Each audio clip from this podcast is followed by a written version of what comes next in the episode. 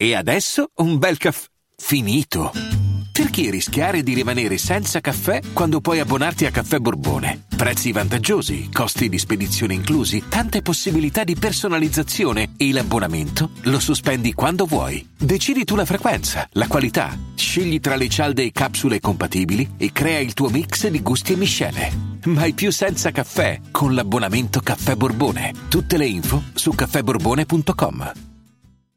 Benvenuto, benvenuta, bentornato, bentornata chiunque e ovunque tu sia, qualsiasi cosa tu stia facendo adesso, proprio adesso, proprio in questo preciso momento della tua giornata. Che tu sia in movimento o immobile, che tu stia andando o tornando, che tu sia dentro o fuori, che tu sia in un momento sì o in un momento no, non è importante. Un po' di tempo fa ho creato un indirizzo mail al quale chi vuole può inviarmi i propri spunti di riflessione per il podcast. L'indirizzo mail mail si chiama secondariopodcast.gmail.com e come mi aspettavo, perché ormai conosco le persone che mi seguono, sono arrivati parecchi spunti di riflessione molto interessanti. Ovviamente alle mail non rispondo, però piano piano mi metto lì e le leggo e in queste settimane le ho lette. Antonella, che saluto e che ovviamente ringrazio, l'1 aprile 2020 alle ore 3.59 di notte c'è tanta gente che mi manda delle mail e dei messaggi di notte. Evidentemente c'è un pubblico di nottambuli, cosa che io non sono assolutamente. Io sono da mattina presto, non da notte tarda. Antonella mi ha scritto: Una cosa di cui ho sempre avuto una paura assurda nella mia vita è quella di plasmarmi all'ideale che ho di me stessa. Mi spiego con l'esempio che più mi tormenta. Ho sempre amato il lato riflessivo, paranoico delle persone. Tutti sanno andare al di là del superfluo, ovviamente, ma è un concetto che non tutti coltivano a mio parere. E ammetto che mi affascina tanto questo lato, narcisisticamente, sia in me stessa che negli altri. Questo porta a dubitare della mia persona. Mi chiedo se inconsciamente agisco non in base a quel che sono, ma seguendo quel che vorrei essere. In questo caso riflessiva, quindi in qualche modo affascinante, se per me stessa o per gli altri, ancora non lo so. Quanto c'è di me in me stessa e quanto c'è di quello che vorrei essere. Volevo sapere se ti sei mai ritrovato in un ragionamento del genere. Questo è quello che mi ha scritto Antonella, queste erano parole sue. Quando ho letto questa mail l'ho trovata da subito molto interessante perché sì, mi sono ritrovato e come a fare un ragionamento del genere. È una domanda che tormenta pesantemente anche me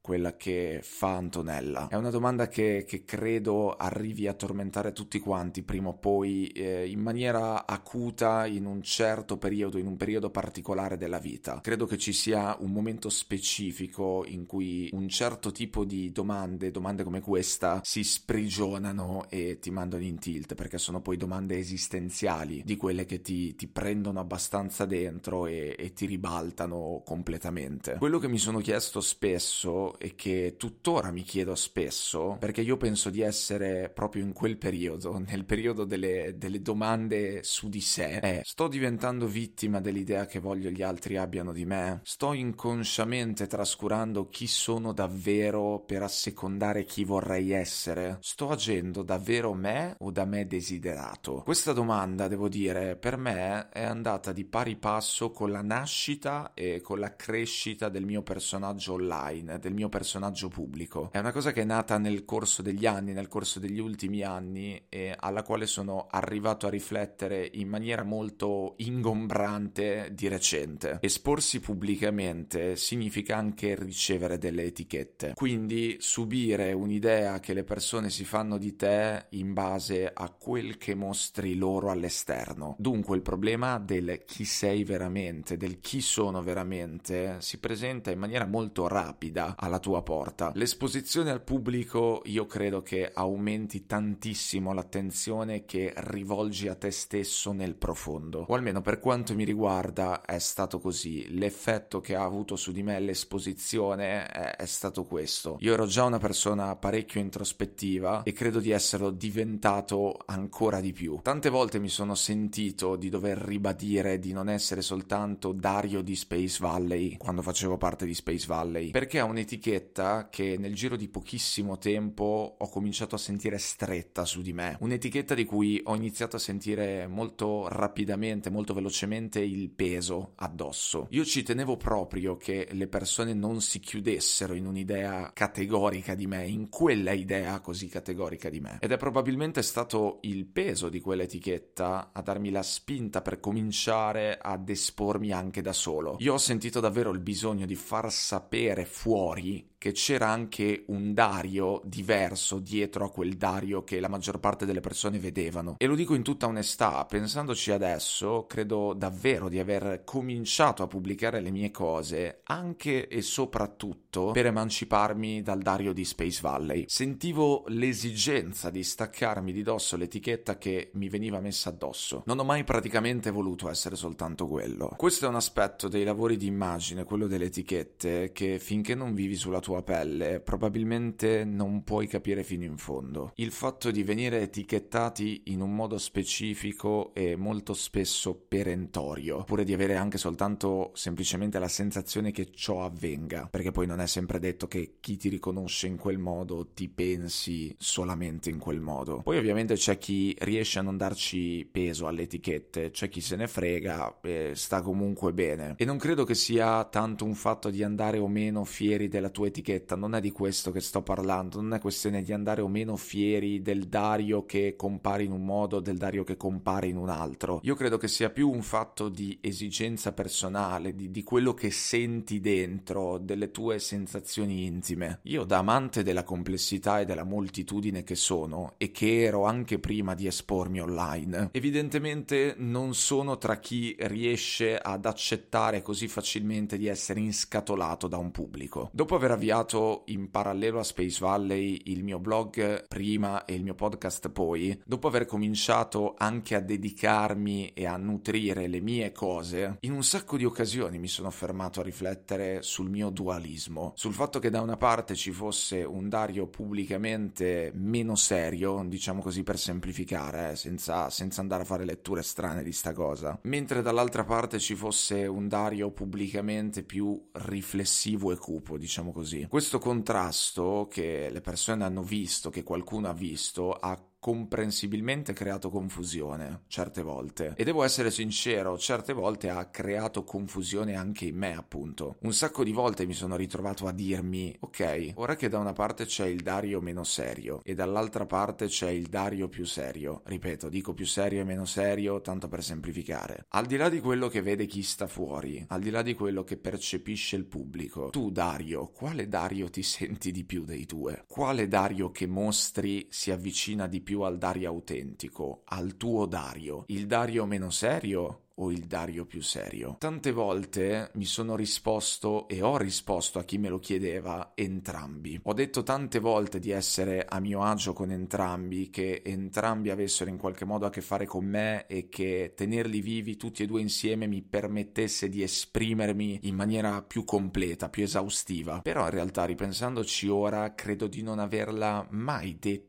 esattamente tutta. Perché parlandone, quando ho risposto a questa domanda, non ho mai fatto distinzioni, almeno da quel che mi ricordo, tra l'aspetto pubblico e l'aspetto privato della faccenda. E qui invece la distinzione tra pubblico e privato è assolutamente determinante. Non l'avevo mai presa in considerazione. Voglio essere assolutamente sincero e mi voglio rivolgere da solo una domanda ora. Quale Dario vorresti che la gente riconoscesse per strada? Strada? La mia risposta a questa domanda di impulso è senza dubbio il Dario più riflessivo, il Dario più serio, il Dario più critico, il Dario che ha sentito il bisogno di smarcarsi dall'etichetta iniziale che gli era stata messa. Ma questo, attenzione, non perché il Dario di prima, il Dario che emergeva in maniera preponderante nel progetto Space Valley non mi appartenesse. Io penso di essere un ottimo cretino, sia a telecamere spente, sia a telecamere accese, sia in pubblico che in privato. E penso penso anche che sia veramente molto importante rimanere sempre un po' cretini. Il Dario che faceva il cretino nei video di Space Valley non muore con la mia uscita da Space Valley e questo lo posso garantire proprio perché è un Dario che faceva e che fa parte di me. Però ecco, forse pubblicamente sì, forse quel Dario meno serio pubblicamente muore ed è giusto che sia così. Con il passare del tempo credo di essermi accorto, dico credo perché non ho alcuna certezza, quando si fanno questi discorsi non si possono avere certezze. Credo di essermi accorto che esiste un Dario dal quale preferisco essere pubblicamente rappresentato e questo Dario è senza dubbio il Dario di secondario, il Dario delle riflessioni, degli articoli, del libro. È questo Dario qui, quello che stai ascoltando in questo momento, quello che ti sta parlando ora. Per questo dico che la distinzione tra pubblico e privato è assolutamente determinante e ho sbagliato a non prenderla in considerazione le altre volte. Crescendo io mi sono pian piano iniziato ad accorgere in maniera sempre più netta, perché ho iniziato a viverlo dentro di me, che il Dario pubblico non dovesse più essere un doppio Dario, ma un solo Dario. Questo anche perché mi sono accorto di avere molto di più da dare alle persone attraverso la parte di me più riflessiva, attraverso la parte di me più critica e probabilmente per qualcuno anche più pesante, lo capisco. Di sicuro è una parte meno pop, di sicuro è una parte destinata a piacere meno, di sicuro è una parte molto meno vendibile, ma è la parte di me attraverso la quale penso di poter dare di più al pubblico e ne sono convinto di questo, perché mi conosco ormai. Ed inoltre è la parte che se anche qualcuno per strada scambiasse per una totalità, mi farebbe pensare, vabbè, ok, probabilmente perché quella è la parte in cui e con cui mi trovo meglio, ma qua posso anche togliere il probabilmente ne sono sicuro perché lo so, l'ho capito, l'ho vissuto. Dunque, tornando alla mail di Antonella, quella parte di Dario lì è la parte che mi affascina di più di me stesso. Poi io, di sicuro, come dicevo, è anche la più difficile da nutrire, è di sicuro la parte meno vendibile e meno mainstream. Ma se devo dire la verità, un'altra cosa di cui mi sono accorto è che a me frega poco dei numeri. O meglio, secondo me ci sono delle cose che vengono prima dei numeri. Per me, prima del successo, viene quello che sto dando alla gente, quello che sto comunicando, quello che sto dicendo, il contributo che mi sento di dare, che sia una storia, che sia un racconto, che sia un articolo, che sia un episodio del podcast. Io sono un romantico e finché posso voglio rimanere tale. È una posizione dura da tenere, è una posizione dura da difendere perché questo mondo è tutt'altro che incline a tutelare i sentimentalismi. Al mercato non frega assolutamente un cazzo dei sentimentalismi. Nonostante tutte le cose di cui mi sono accorto in questi ultimi anni, e sono davvero tante le cose di cui mi sono accorto in questi ultimi anni, comunque non scappo dalla domanda di Antonella. Ma se mi fossi innamorato del Dario riflessivo al punto da esserlo diventato, al punto da muovermi nella realtà e osservare la realtà attraverso i suoi occhi, che poi sono i miei occhi, ma continuo inconsciamente a prestarglieli, potrei essere vittima di un'idealizzazione a lungo termine di me stesso. Un po' come quando ti innamori e vedi soltanto le cose belle della dell'altra persona. Ti innamori di un'idea di te stesso fino a stordirti, assorbirla e accettarla non soltanto come giusta, ma come naturale, come innata. Poi però in un momento di lucidità qualsiasi ti viene il dubbio. Ti viene il dubbio di non essere te, ma di essere prevalentemente un'idea di te che ti sei fatto. Un'idea che ti piace e un'idea che per questo vuoi dare agli altri. Mi voglio fare un'altra domanda adesso per concludere questo discorso contortissimo, ma che deve essere contortissimo perché stiamo parlando di qualcosa di difficile, di contorto, di complicato e di talmente profondo che, che non merita chiarezza, secondo me. La domanda che mi voglio fare è: la parte di te che ti fa sentire meglio rappresentato all'esterno, quando ti esibisci davanti al tuo pubblico, come stai facendo